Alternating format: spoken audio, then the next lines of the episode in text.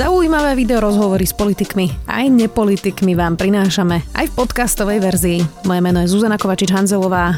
Vítajte pri relácii Rozhovory ZKH v audioverzii. Minister zdravotníctva ho najprv chcel za štátneho tajomníka, on sa ale nakoniec rozhodol stať členom permanentného krízového štábu, ktorý radí premiérovi, ako zvládať pandémiu. Hovorí, že našim lekárom teraz chodia ponuky, aby išli do Nemecka a pripomína aj to, že ekonomika fungovať musí, inak nebude fungovať zdravotníctvo. Šéf lekárskych odborov Peter Vysolajský, vítajte. Ďakujem pekne, dobrý deň. Pán Vysolajský, ako vyzerajú teraz vaše dni? Skúste mi to tak popísať. Slúžite vôbec ešte v nemocnici? To, ja som bol oficiálne v rámci núdzového stavu, na, no, keďže na mňa sa spadá núdzová povinnosť, e, núdzový stav, tak som bol predelený z pracoviska v fakultnej nemocnice Nitra na úrad vlády, kde mám teda oficiálnu funkciu ako poradca a som v tom krizovom štábe, takže už uh, tieto týždne som v nemocnici. Naozaj to tak vyzerá, že od rána do večera zasadáte, riešite uh, akutné veci, takto si to má človek predstaviť? Máme o 8 rané sedenie, kde si preberieme veci na ten deň a z minulých dní skompletizujeme poviem, čo ide robiť a väčšinou sa lúčime okolo 8-9 večer. Keď je nejaké rokovanie vlády, krízový štáb, tak uh, sme aj dlhšie. Už je určené, ktoré nemocnice vlastne budú vyčlenené vyslovene iba na COVID-19, pretože sa hovorí, že ten nápor môže byť naozaj ešte stále väčší, napriek tomu, že Slovensko to zatiaľ celkom mm. dobre zvláda. Je už teda ten farplán, ako sa budú distribuovať pacienti, do ktorej nemocnice a, a ako to celé bude vyzerať? To, ako to bude vyzerať, záleží od fázy, v akej budeme, fázi epidémie budú ešte tie začiatočné fázy sú také, že budú sa deliť pacienti na covidových, necovidových, teda tí, čo majú vírus a pacienti s inými diagnózami, ale nemajú vírus. A samozrejme, tak ako je skúsenosť iných štátov, tak e, dospie to do štádia, že všetci pacienti už budú rovnakí, či budú mať len tú diagnózu alebo inú. Ale na tie začiatočné fázy, aby sme neohrozili pacientov, ktorí nie sú infikovaní, tak samozrejme sa to takto chystá. Veľa nemocníc je už pripravených, niektorí slabší, niektorí viac. Čisto covidové nemocnice sú nejaké v pláne, ale nie je to ešte uzavreté. Našťastie tá situácia nevyžaduje ešte mať čisto covidovú nemocnicu, ale, ale toto je naozaj Ak by tá situácia bola, tak ktoré nemocnice budú čisto covidové? Tak ešte to nie je uzavreté, ale uvažovalo sa aj o tom Ružomberku, vojenskej nemocnici. E, v Bratislave jedna z nemocníc by mala byť covidová. Uh-huh. V Košiciach je už pripravená covidová nemocnica a e, nad Martinom sa, alebo časť pavilónom v Martine alebo v Bystrici sa uvažovalo, takže to tiež ešte nie je uzavreté. Čiže by to bolo pokryté vlastne tak celoregionálne, ako keby, ano, aby musí tam byť aj, aj regionálna dostupnosť, aby sa tí pacienti dali pre, pre, preniesť, lebo sú v ťažkom stave často títo pacienti, takže to, to musí byť zabezpečené po celom Slovensku. Vy keď ste začali v krízovom štábe, tak ste za začiatku hovorili, že zistujete vlastne dáta, teda počet dôžok, hmm. počet ventilátorov a personálu. Ex-ministerka Kalavská tiež hovorila pred pár týždňami, že sme získali teda čas tou disciplinovanosťou, ktorý musíme využiť napríklad na preškolenie personálu, aby vedel obsluhovať tie ventilátory. Toto už je v nejakej fáze? A v akej? Niektoré nemocnice už majú týmy rozdelené lekárske, keďže sa zastavili plánované operácie, tak na to sme získali naozaj aj priestor, aby sa lekári mohli venovať tomu zaškolovaniu. V niektorých nemocniciach sa chodia už lekári zaškolovať na áro. Samozrejme, netreba rátať, že ten lekár napríklad z urológie alebo traumatológie príde na áro a vie obsluhovať ten prístroj. Aj tie postupy zo zahraničia máme lekárov v kontakte a to bola aj tiež taká výhoda lozu, že my sme to zosieťovali, máme kontakty aj na zahraničie, kde tie epidémie prebiehajú v tých tých ťažkých fázach.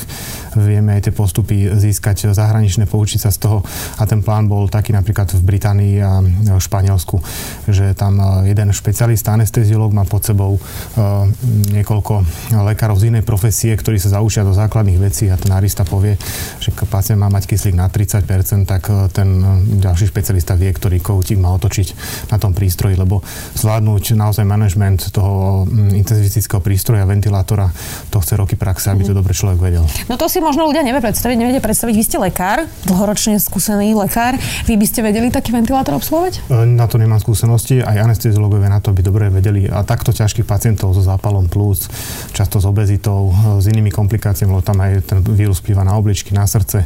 Takže to je veľmi zložitý, e, zložitá liečba a dá sa to prirovnať k pilotovaniu nejakého špičkového lietadla. Skúsme ešte e, popísať, ako ten krízový štáb vlastne funguje. Ako sa tam rodia tie rozhodnutia? Tam je naozaj, uh, sú odborníci z rôznych oblastí, uh, sedíte a ako, ako to vyzerá? My sme si niektoré tie sféry problémové, ktoré treba riešiť, podelili samozrejme prichádzajú na ktorých tak dlhodobejšie pracujeme a, a priebežne sa aj všetci o tom rozprávame a bavíme a prizývame si odborníkov na to riešenie, takže to má nejakú aj takú koordinačnú činnosť a potom sú veľa vecí, riešime tak ad hoc, čo nám naozaj z ničoho vznikne a potrebujeme to rýchlo vyriešiť, napríklad problém DSS-ky. Včera dve pacientky mali horúčky a nemali kto prísť spraviť odber. Sú také drobnosti, ktoré nám zavolajú a my musíme zorganizovať viaceré ministerstva naprieč a vymyslieť ten postup, ako to spraviť. Toto je vec, ktorú máme permanentne hm. nejaké takéto telefonáty. Z informácií, ktoré ja mám, v Bratislave nie je mobilná jednotka na odber, čiže mm-hmm. napríklad títo pacienti, ktorí ležia a sú nevládni, tak ich nemá kto v tých domovoch sociálnych služieb otestovať. Čo Teraz sme práve riešili dve takéto starké, ktoré mali horúčku v dome dôchodcov a bol problém naozaj, aby niekto prišiel odobrať. Vyriešili sme to tak na kolene, ale, ale tak, aby to fungovalo. Našli sme dobrovoľných medikov, ktorí už tu boli zaškolení, prišli sami ochotne do toho domov dôchodcov zaučili zdravotné sestry, ktoré tam pracujú, len neboli zaškolené. Ten odber sa spravil, zaniesol sa na odberové miesto. To asi nie je ale systémové riešenie. Prečo Bratislava nemá tú mobilnú jednotku? Uh, tak ja som jeden z tých, čo sme roky rozprávali, ako tu veci nefungujú aj sme sa snažili riešiť, ale žiaľ to politické nastavenie minulé vlády a, a teraz nechcem to, aby to vyznelo ako politické, ale jednoducho uh, žili sme si dobu, kde boli všetci spokojní, aj keď ten štát nefungoval a ministerstva tak, ako by mali. Dneska na to naozaj tvrdo doplácame, je to obrovská práca. Ale čo to je nedostatok personálu, aby sme to vysvetlili, prečo tá mobilná jednotka vlastne, vlastne nie je, a v iných aj, mestách teda je, ak som to správne pochopila? Je to aj nedostatok personálu, nedostatok tých sanitiek. My sme uh, našli plán, ako, ako tie mobilné odberové miesta začať eh, po Slovensku, lebo v tom je problém vo vyšetrovaní, v tých odberoch, nie vo vyšetrovaní v laboratóriách, ale v tom, že máme málo odberových miest na výteri. Na to je, sme tiež vymysleli postup. Um, isté zdržanie tam nastalo z dôsledku nejakých personálnych problémov, ale toto sme rozbehli teraz s novým vedením na ministerstve zdravotníctva celkom úspešne. Dúfam, že v najbližších dňoch sa to už podarí naplno spustiť. V Bratislave nebola takáto sanitka, je tam problém aj uh, viacer problémy sa tam prelínajú aj nedostatok ochranných prostriedkov, pretože tá sanitka má obrovskú spotrebu um, tých ochranných oblekov a tak ďalej. Treba to vyriešiť tak, aby sme s tým vedeli efektívne narábať. Takže my sme tam vymysleli sanitku, ktorá má plexisklo a z tej len daný pracovník vystrčí ruku v rukaviciach a tak spraví výter a nemusí mať celý oblek, traja ľudia to v sanitke. To nesedí pre tých ležiacich pacientov v DSS. No a potom sú uh, pacienti, ktorí sú takto v DSS, ale to by sa vyriešilo tým zaškolením tých sestier, ktorí tam pracujú v tých DSS, to je zdravotný pracovník, mm-hmm. zdravotná sestra, takže ak ich zaškolíme v tých odberoch, uh, sú firmy, ktoré poskytli tie sety ako sponzorský dar pre tie DSS, čo im veľmi ďakujeme. Majú to tam pripravené tí zamestnanci, ak sa zaškolia, budú vedieť robiť výter a už len pošlu tú vzorku s vyplnením formulárom na to odberové miesto, takže nemusíme preháňať pacienta. Čiže, aby som to správne pochopila, eh, my máme už teraz aj dostatok kapacít na testovanie, ale práve problém sú tieto odbery. Ano. A to je na tomto najkomplikovanejšie, prečo netestujeme. Napríklad Česká republika už 8 tisíc testov denne robí. My sme dneska okolo 3 tisíc, ak sa nemýlim. 3200 sme mali. 3200 dnes. E, čiže naozaj to viazne na tom, že je veľmi komplikované odobrať to, distribuovať to do toho laboratória v nejakom teda v chladiacom boxe a podobne, že toto je ten najväčší e, problém. Ten samotný technický, te, technický prebeh nie je až tak zložitý, ale spraviť to odberové miesto. Vy musíte mať ten COVID pass, to sa všetko musí zapisovať. Je tam viacero problematických miest a je isté epidemiologické zabezpečenie toho miesta.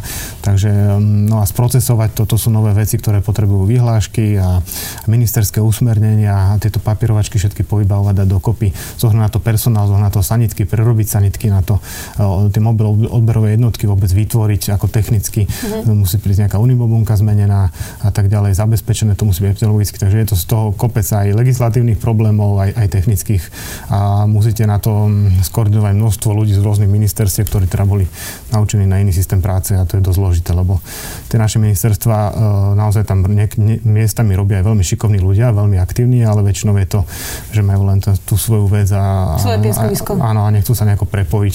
Máme teraz problém naprieč ministerstvami, tak potrebujem prepojiť 10 úradníkov, to je obrovský problém. Uh-huh. Keď sme hovorili o tých ochranných pomôckach, e, ako sme na tom? Už lepšie? Obstaráva sa, postupne sa teda získavajú aj rúška. Ako sú na tom lekári? Majú dostatok respirátorov, majú dostatok tých oblekov, ktoré budú potrebovať? Tam bol tiež, bolo treba najprv spraviť poriadok, lebo nie každá situácia si vyžaduje ochranný oblek. Keďže ich máme málo a nevieme zabezpečiť, aby mal každý pri všetkom ochranný oblek celkový, aj masku a respirátor, tak sa naozaj musíme pozrieť, ako je to podľa správnosti. Dal som vypracovať oficiálny postup pre nemocnice, pre jednotlivé ministerstva, kedy, kde, kto, pri aké, pri aké situácii má mať aký ochrany, aké ochranné zabezpečenie, aby ľudia sa cítili naozaj bezpečne, že tak, tak toto hovorí veda a aby sme aj naozaj s tým prostriedkami narábali efektívne, takže to bolo vypracované a na základe tohto majú posielať aj tie objednávky, pretože predtým to fungovalo ad hoc uh-huh. a máme e, také úsmevné prípady, keď jedna nemocnica, ktorá má 30 lekárov, žiadala 12 tisíc ochranných oblekov a fakultná nemocnica, kde má kopec pacientov s covidom infekčné, tak žiadala 500 oblekov. Takže tieto veci sme my museli dať dokopy, spraviť analýzu, koľko je naozaj tá spotreba, ako sa bude spotreba vyvíjať v čase pri náraste epidémie. Takže toto všetko, kým sme dali dokopy, obrovský problém je to vôbec nakúpiť v zahraničí, všetci to kupujú od Číny, z Číny teda je tam veľké, veľká bitka o ten tovar. Vidíte, čo sa deje v Amerike, v Británii, v Nemecku, v bohatých štátoch, ktoré takisto kupujú ten istý tovar, takže my to musíme sa tam naozaj pobiť o ten tovar v mhm. Číne. Je to veľký problém aj potom technicky zabezpečí prevoz, lietadla, letové povolenia. Takže Máme ich už ale aspoň uspokojivé množstvo na najbližšie týždne? Nám sa podarilo ten systém funkčný tak, aby sa začal, e, začalo to už efektívne nakupovať aj distribuovať. A teraz to stojí na podpise zmluvy. A tam je niekoľko miliónová zmluva, ktorú treba, alebo balík, ktorý treba odsúhlasiť od vlády pre štátne hmotné rezervy a malo by sa to rozbehnúť. Uh-huh. A podarilo sa nám inak skontaktovať aj slovenských nejakých výrobcov. Asi tri firmy na Slovensku by mohli ro- vyrábať resterilizovateľné respirátory, ktoré opakovateľne použité.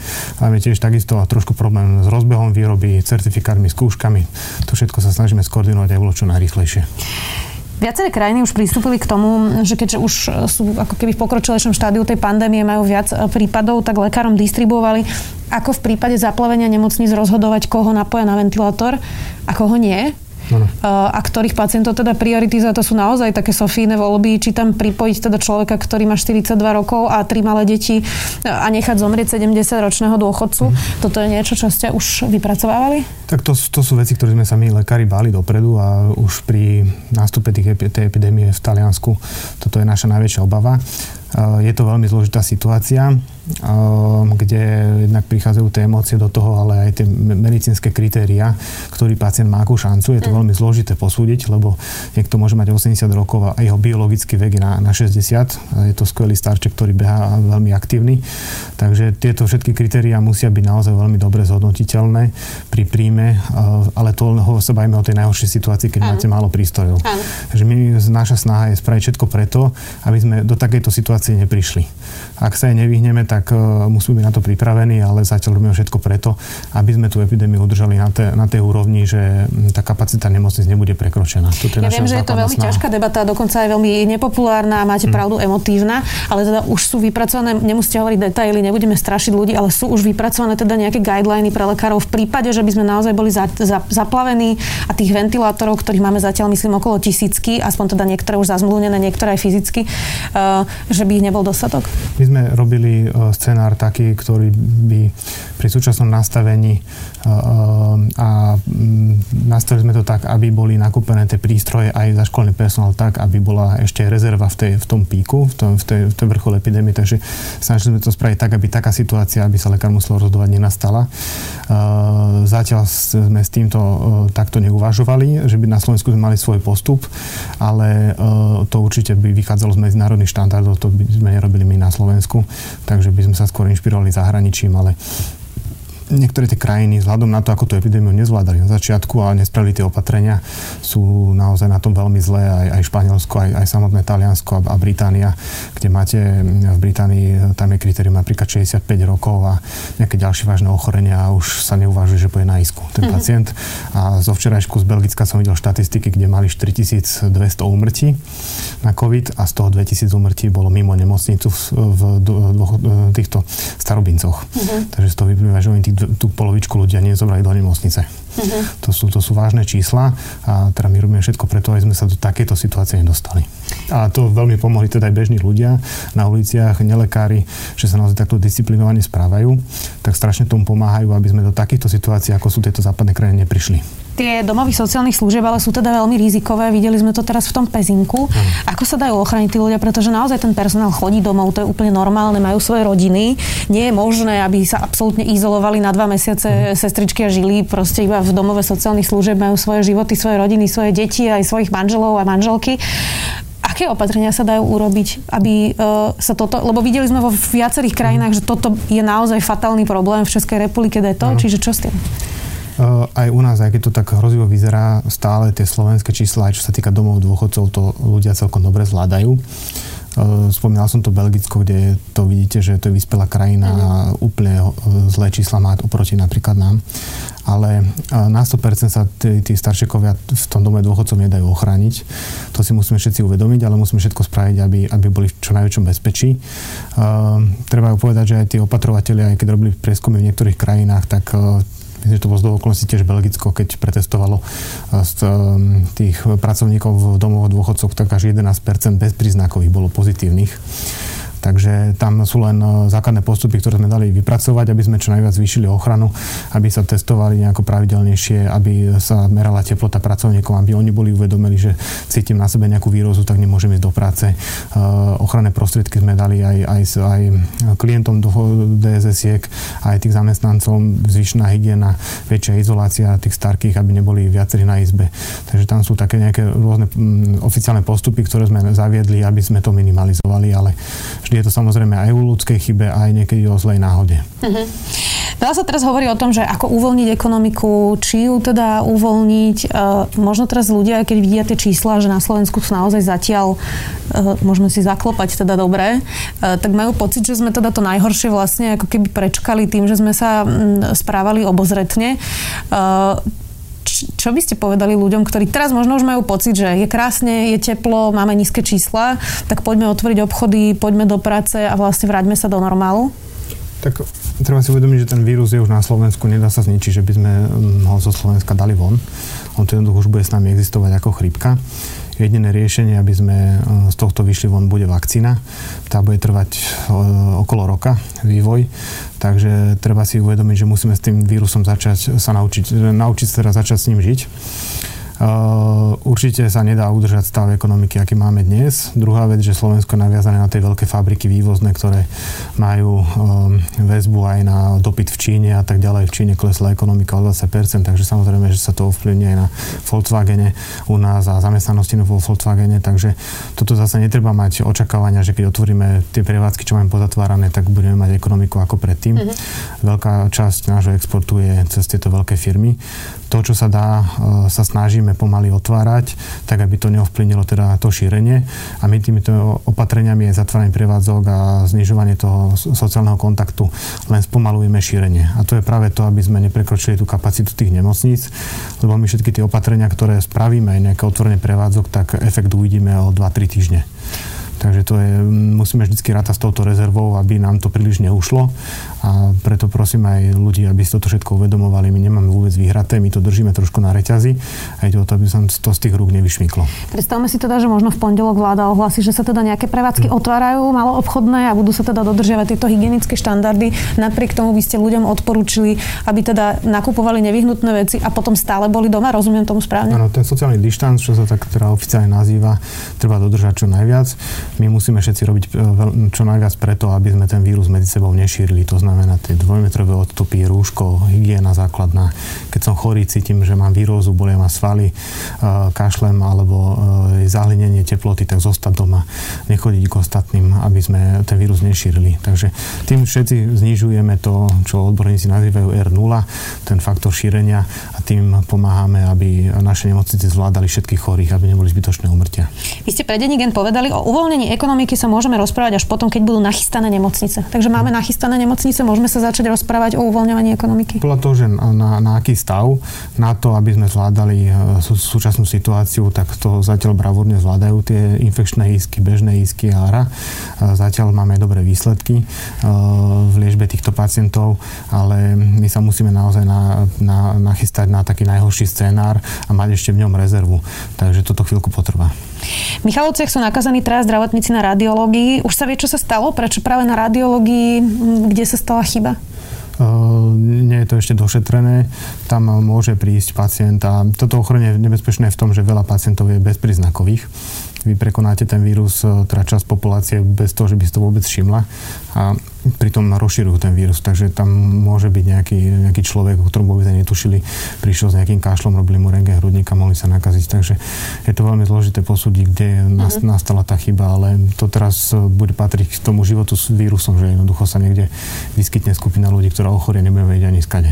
Vy ste v kontakte s lekármi aj so sestrami, uh, majú strach, sú nervózni, je tam nejaká mm. zvýšená nervozita medzi personálom? Toto je veľký problém nášho zdravotníctva a teraz tej koronakrízy na Slovensku, že tie naše nemocnice boli v zlej kondícii už uplynulé roky, čo sa teda neriešilo aj za minulé vlády.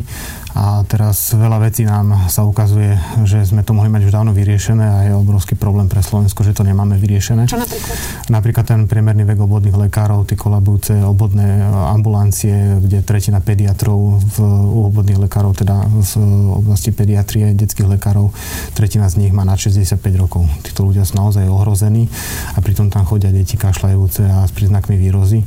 Takže to je pochopiteľné, keď si pomyslíte, že to sú vek vašich rodičov či by ste pustili oca mamu do takéto ambulancie, tak e, to je úplne ľudský pochopiteľné, že títo ľudia majú strach, čo treba e, naozaj pochváliť, že napriek tomu idú do tej ambulancie a pracujú a to si teda málo ľudí váži a našou povinnosťou je zabezpečiť všetky tie ochranné prostriedky, takže na tom veľmi pracujeme. Uh-huh. Slovensko má dlhoročný problém s tým, že máme teda napríklad málo sestier. Uh-huh. Naozaj sa o tom roky diskutuje, zatiaľ sa s tým roky nič neurobilo. Ako sa nám to teraz vypomstí? Tie sestry sú asi kľúčové.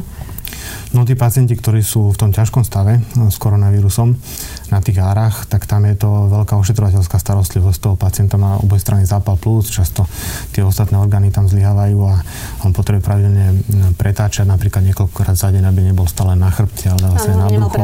Vlastne. Hej, to je veľmi veľa drobnej práce, ktorá tá sestra odvedie a naozaj kvalifikovanej a hlavne tie skúsené sestry to vedia najlepšie spraviť a tie tu naozaj nemáme. Druhý problém je, čo som spomínal s tým vekom, že priemerný vek sestry slovenskej nemocnice 50 rokov, že takisto rizikové kategórie aj v tých nemocniciach, čo sa týka sestier.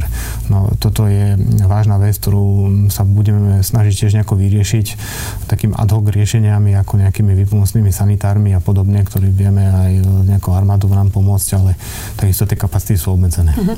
Vlastne Jaroslav Naď, minister obrany, hovoril, že ide preškolovať niekoľko stovov ako uh-huh. presne na to, aby vedeli pomáhať v nemocnici ako sanitári. Čiže máme si to predstaviť tak, že e, príde aj vojak a bude práve tieto dekubity riešiť, aby neboli preležaniny a podobne, že to je taká robota, ktorú zvládne aj niekto, kto nemá 20 rokov skúsenosti v zdravotníctve? Zvládne to, keď tam má dohľad tej skúsenej sestry a poviem, ako to treba robiť a dohľadne na to, ako to spravia, ale tam bude treba veľa chlapskej síly, pretože tí pacienti, väčšina, čo má ťažký priebeh, tak majú obezitu. Aj mladšie ročníky, ktoré skončia na áre, tak väčšinou 3 štvrte štatisticky vychádza, že majú obezitu, takže naozaj to je veľká práca. A jedno z najčastejších ochorení sestier v tom vyššom veku sú e, naozaj e, problémy s chrbticou. Uh-huh. Takže uh, tuto nám môžu veľmi pomôcť a chcem aj teda povedať, že v tejto situácii sa veľmi ukazuje ako dôležité armáda naozaj bravúrne pomáhajú aj v tých rómskych osadách armáda. Bežné veci to nie je len stráženie osad, ale ako vykladanie tovaru, ktorý príde z Číne. Ako tu, tuto sa naozaj, ja sám som prekvapený, ako veľmi vie byť armáda užitočná, ako ochotne pracujú a robia. Viacerí z krizového štábu hovoria, že armáda bola na toto jediná pripravená. Áno, tam, tam naozaj toto, čo my sa stretáme po ministerstva, že ja to nemôžem, nie je to moja kompetencia a to musíte poslať tlačivo, tak v armáde to naozaj na príkaz a tam to frčí. Teda musím povedať, že ja sám som e, príjemne prekvapený, ako funguje naša armáda. Pre denní gen ste hovorili aj o tom, že sa objavujú ponuky pre slovenských lekárov, aby išli robiť hmm. do Nemecka. Už viete, koľky aj naozaj išli? E, zatiaľ nemám informáciu, že by niektorí odišli, ale sú tie ponuky denne, aj sa stupňujú a aj pre sestry prichádzajú normálne oficiálne ponuky na rôzne facebookové fóra lekárov, sestier, kde sa tie firmy, eh, to firmy uvádzajú alebo vám pošlú rovno do schránky na, na vašu adresu ponuku, pracovné miesto, za deň vám vybavia všetky papiere, nemecké občianstvo, aby ste hneď prišli do Nemecka, do Rakúska. Takže tak, ako je dneska bitka o ochranné prostriedky, ventilátory, tak tak je bitka už aj o zdravotný personál. A toto si musíme tiež ako Slovensko uvedomiť a trošku inak sa začať správať zdravotníkom. Tá analýza Inštitútu zdravotnej politiky sa viackrát upravovala. V podstate analytici hovorili, že aj boli veľmi prísni zo začiatku a hovorilo sa o tom píku až niekedy v polovici júla, pretože sa málo testovalo, tým pádom mali málo vstupných dát. Teraz podľa tých posledných dát už sa naozaj testuje viacej. Bude ten vrchol pandémie odhadom asi kedy? Takto tie analýzy tu e, sa dá prirovnať e, predpovedi počasia. Čím dlhšiu predpoveď počasia na niekoľko týždňov, mesiacov, tak tým je to nepresnejšie. To sú naozaj len čisto odhady. Tam máte strašne veľa premenných, ktoré vám ten priebeh zmenia zo dňa na deň. Bude to niekto pricestuje kolona z Tyrolska a rozprchne sa po slovenských osadách, rómskych, e, marginalizovaných skupinách. Takže tam je veľa vecí, ktoré nevieme ovplyvniť, nevieme, nevieme dať do tých vzorcov, vypočítať. Takže k tým analýzám treba pristupovať s veľkou rezervou a je to naozaj len taký hrubý odhad, ako by to mohlo byť. A čím je tá analýza najviac dní, tak tým je menej presná. Vy máte odhad nejaký, kedy bude teda vrchol tej pandémie? Sám to neviem odhadnúť. Jediný parameter, čo sa môžeme my objektívne opierať, čo teda vychádza štatisticky, lebo aj tie údaje zo zahraničia sú často skreslené, vykazovanie umrtí alebo aj počty nakazených, netestujú sa všetci ani inde v iných krajinách, takže tam naozaj nie sa veľmi čo, o, o čo objektívneho oprieť. Ukazuje napríklad z Číny, že boli úplne zlé údaje prezentované oproti skutočnosti. Ale to, čo tak trošku môžeme objektívne posudzovať, je množstvo pacientov na ISKE a NÁRO. To sú na tých intenzívnych lôžkach a tam sú isté prepočty, ktoré dávajú odhad, ako to asi vyzerá. Ale takisto tam treba rátať s tým, že tam je časový posun, lebo to, čo my dneska zhodnotíme, koľko je pacientov na týchto intenzívnych lôžkach, tak to nám dáva informáciu, čo bolo pred dvoma týždňami. Uh-huh. Takže uh, je to veľmi ťažko odhadovať dopredu, ale tento počet, čo máme pacientov dnes na iskách na, na áre, na tých ICU, lôžkach po anglicky, intenzivistických, tak nám dáva, tiež potvrdzuje to, že sme zatiaľ v dobrých číslach a nesmieme si to pokaziť. Máte odhad, e, že aj keď teda sa uvoľní ekonomika, ako ste hovorili, začneme sa učiť žiť s týmto vírusom, viacerí hovoria odborníci, že rúška budeme nosiť možno najbližší rok. Toto je aj váš odhad? Tie rúška sa ukázali ako veľmi efektívne opatrenie a tomto Slovensko tiež bolo jedno z tých popredných krajín, kde sme to tak hromadne zaviedli a aj Česko bolo napríklad až za nami. Takže e, toto nám veľmi pomohlo a tie rúška pomáhajú aj ďalej. Ja viem, že príde leto, bude to zložitejšie s tými rúškami, ale treba si uvedomiť, že toto je naozaj veľká zbraň proti, tej korona, proti koronavírusu a budeme musieť s tým sa naučiť tiež existovať, veď mali sme skúsenosti s čínskymi turistami, ktorí bežne nosili tie rúška. Oni to nosili kvôli tomu, že tie vírusy mali už predtým. Takže my si tiež musíme zvyknúť na to, že to bude bežná súčasť nášho oblečenia a ochrany na ulici. A pokiaľ to nebudeme mať naozaj pod kontrolu, pokiaľ to nebude tá vakcína, tak tie rúška budú ešte nevyhnutné ďalej. My sa s tým môžeme naučiť žiť nie tak, že budú všetko zavreté, ale už teraz hľadáme možnosti, ako niektoré aj rizikové prevádzky otvoriť za istých podmienok. Rizikové sú čo? Fitness centra, to, to napríklad školy, škôlky, ktoré mm. sa ukazujú, že treba už otvárať, ale je to vysoké riziko nákazy a šírenia tej nákazy, ale vieme tam nájsť a hľadáme opatrenia tak, aby sa napríklad škôlka dala opre, otvoriť za istých okolností. Že nebude môcť prísť chore dieťa do školky, že budú väčšie odstupy, že bude menej e, detí v triede, že sa nejako bude viacej vetrať. Jednoducho tam treba isté epidemiologické postupy navrhnúť tak, aby sme za istých okolností mali tú škôlku bezpečnejšiu a tým pádom znižíte to riziko. A keď máme veľkú potrebu danej prevádzky, aj bola funkčná, tak musíme nájsť ten modus vivendi, za akých okolností to bude bezpečné.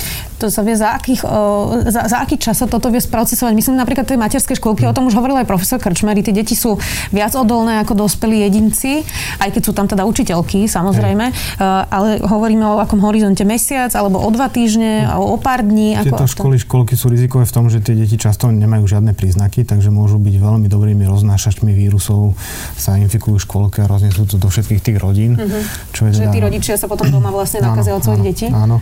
A, a hygiena v tej školke je trošku obmedzená, ale hovorím, keď zmenšíme napríklad počet detí v triede, pani učiteľka bude viacej dohliadať na umývanie rúk a na isté okolnosti, takže uh, dá sa tam nájsť nejaké to riešenie. Samozrejme, um, toto není o tom, že hovorím, že ideme otvárať škôlky, ale my sa snažíme nájsť tie riešenia na jednotlivé tie prevádzky, aby za akých okolností by sme to mohli otvoriť. A druhé riešenie je, že či vôbec tá prevádzka je riziková na šírenie. My sme pozatvárali skoro všetko, postupne sme uvoľňovali, vidíme e, odstupom času, čo malo aký vplyv, takže bude to aj naozaj aj metóda testu omilu, a niekedy prísnejšie kritéria spravíme, uvidíme, aký bude efekt uh-huh. a podľa to sa to bude vyhodnocovať. No to, to všetko chce svoj čas, lebo v, v sumáre ten, táto situácia je úplne nová pre všetkých a, a my máme protivníka, o ktorom, má, o ktorom málo vieme a veľa vecí sa naučíme až časom. Uh-huh. Úplne záverečná otázka. Viackrát ste to načrtli, máme tu problémy už viac ako 15 rokov v zdravotnice, na ktoré všetci upozorňujú a, a, a neriešia sa. Čo by mali byť také tie prvé veci, ak skončí pandémia, alebo keď skončí si povedzme, dúfajme, že skončí, um, o pár mesiacov a budeme sa teda môcť nadýchnuť a pozrieť sa na to, že čo urobiť lepšie, čo by mali byť také tie prvé kroky ministra zdravotníctva, ktoré by určite mal urobiť preto, aby zdravotníctvo bolo v lepšej kondícii. Mm, myslím, že ľudí naučí táto kríza to, že si uvedomia, mm, na čo je potrebný ten štát. Teraz nehovorím nejaké socialistické reči, ale my tu máme štát ako spoločnosť, tak ako sa rodina o vás postará a vie vám veľmi pomôcť, tak aj e, to spoločenstvo na úrovni mesta, kraja a celého štátu je veľmi dôležité, aby sme to mali nejakú solidaritu, ktorá pomôže jednotlivcovi alebo celej spoločnosti. A už to nosenie rúšok pomohlo všetkým. To nebolo, že ja sa chránim, ale ja chránim ostatných. Že takáto istá solidarita to musí, mm, musíme trošku pochopiť, v čom je ten štát a aké sú jeho výhody a nech sa držať. A ten štát aj e, v čase takýchto vážnych situácií ako epidémia, vojna strašne veľa vie pomôcť a je v podstate jediný, kto vie pomáhať. Dneska na to súkromné zdravotníctvo už každý zabudol a všetci rozprávame, ako štátne nemocnice sa už pripravujú a čo spravili, ako štát distribuje ochranné prostriedky. Takže ja, ja dúfam, že ľudia sa z tohto poučia a naozaj pochopíme, že čo je tá chrbtica slovenského zdravotníctva, ktorá musí byť plne funkčná, aby zvládla takéto situácie. Napríklad my sme pred vyše rokom rokom dali do tých požiadaviek na koncovú štátnu nemocnicu v Bratislave, na tie rásochy. Tam je požiadavka, aby dokázala takáto nemocnica zvládnuť nejakú väčšiu epidémiu, pandémiu. Takže my sme o tomto hovorili dlhodobejšie ešte pred krízou. Ja verím, že ľudia sa teraz naozaj, aj politici, ale aj bežní ľudia sa poučia, aby sme na takéto situácie boli lepšie pripravení do budúcna. Verím, že to preberieme potom aj podrobne, keď toto budeme mať za sebou. Ďakujem veľmi pekne, že ste si našli čas napriek tomu, že Ďakujem. máte teraz veľmi veľa práce. Dnes tu bol člen trvalého krízového štábu a šéf lekárskych odborov Peter Vysolajský. Ďakujem pekne. Dovidenia. Počúvali ste podcastovú verziu relácie Rozhovory ZKH. Už tradične nás nájdete na streamovacích službách, vo vašich domácich asistentoch, na Sme.sk, v sekcii Sme video a samozrejme aj na našom YouTube kanáli Denníka Sme. Ďakujeme.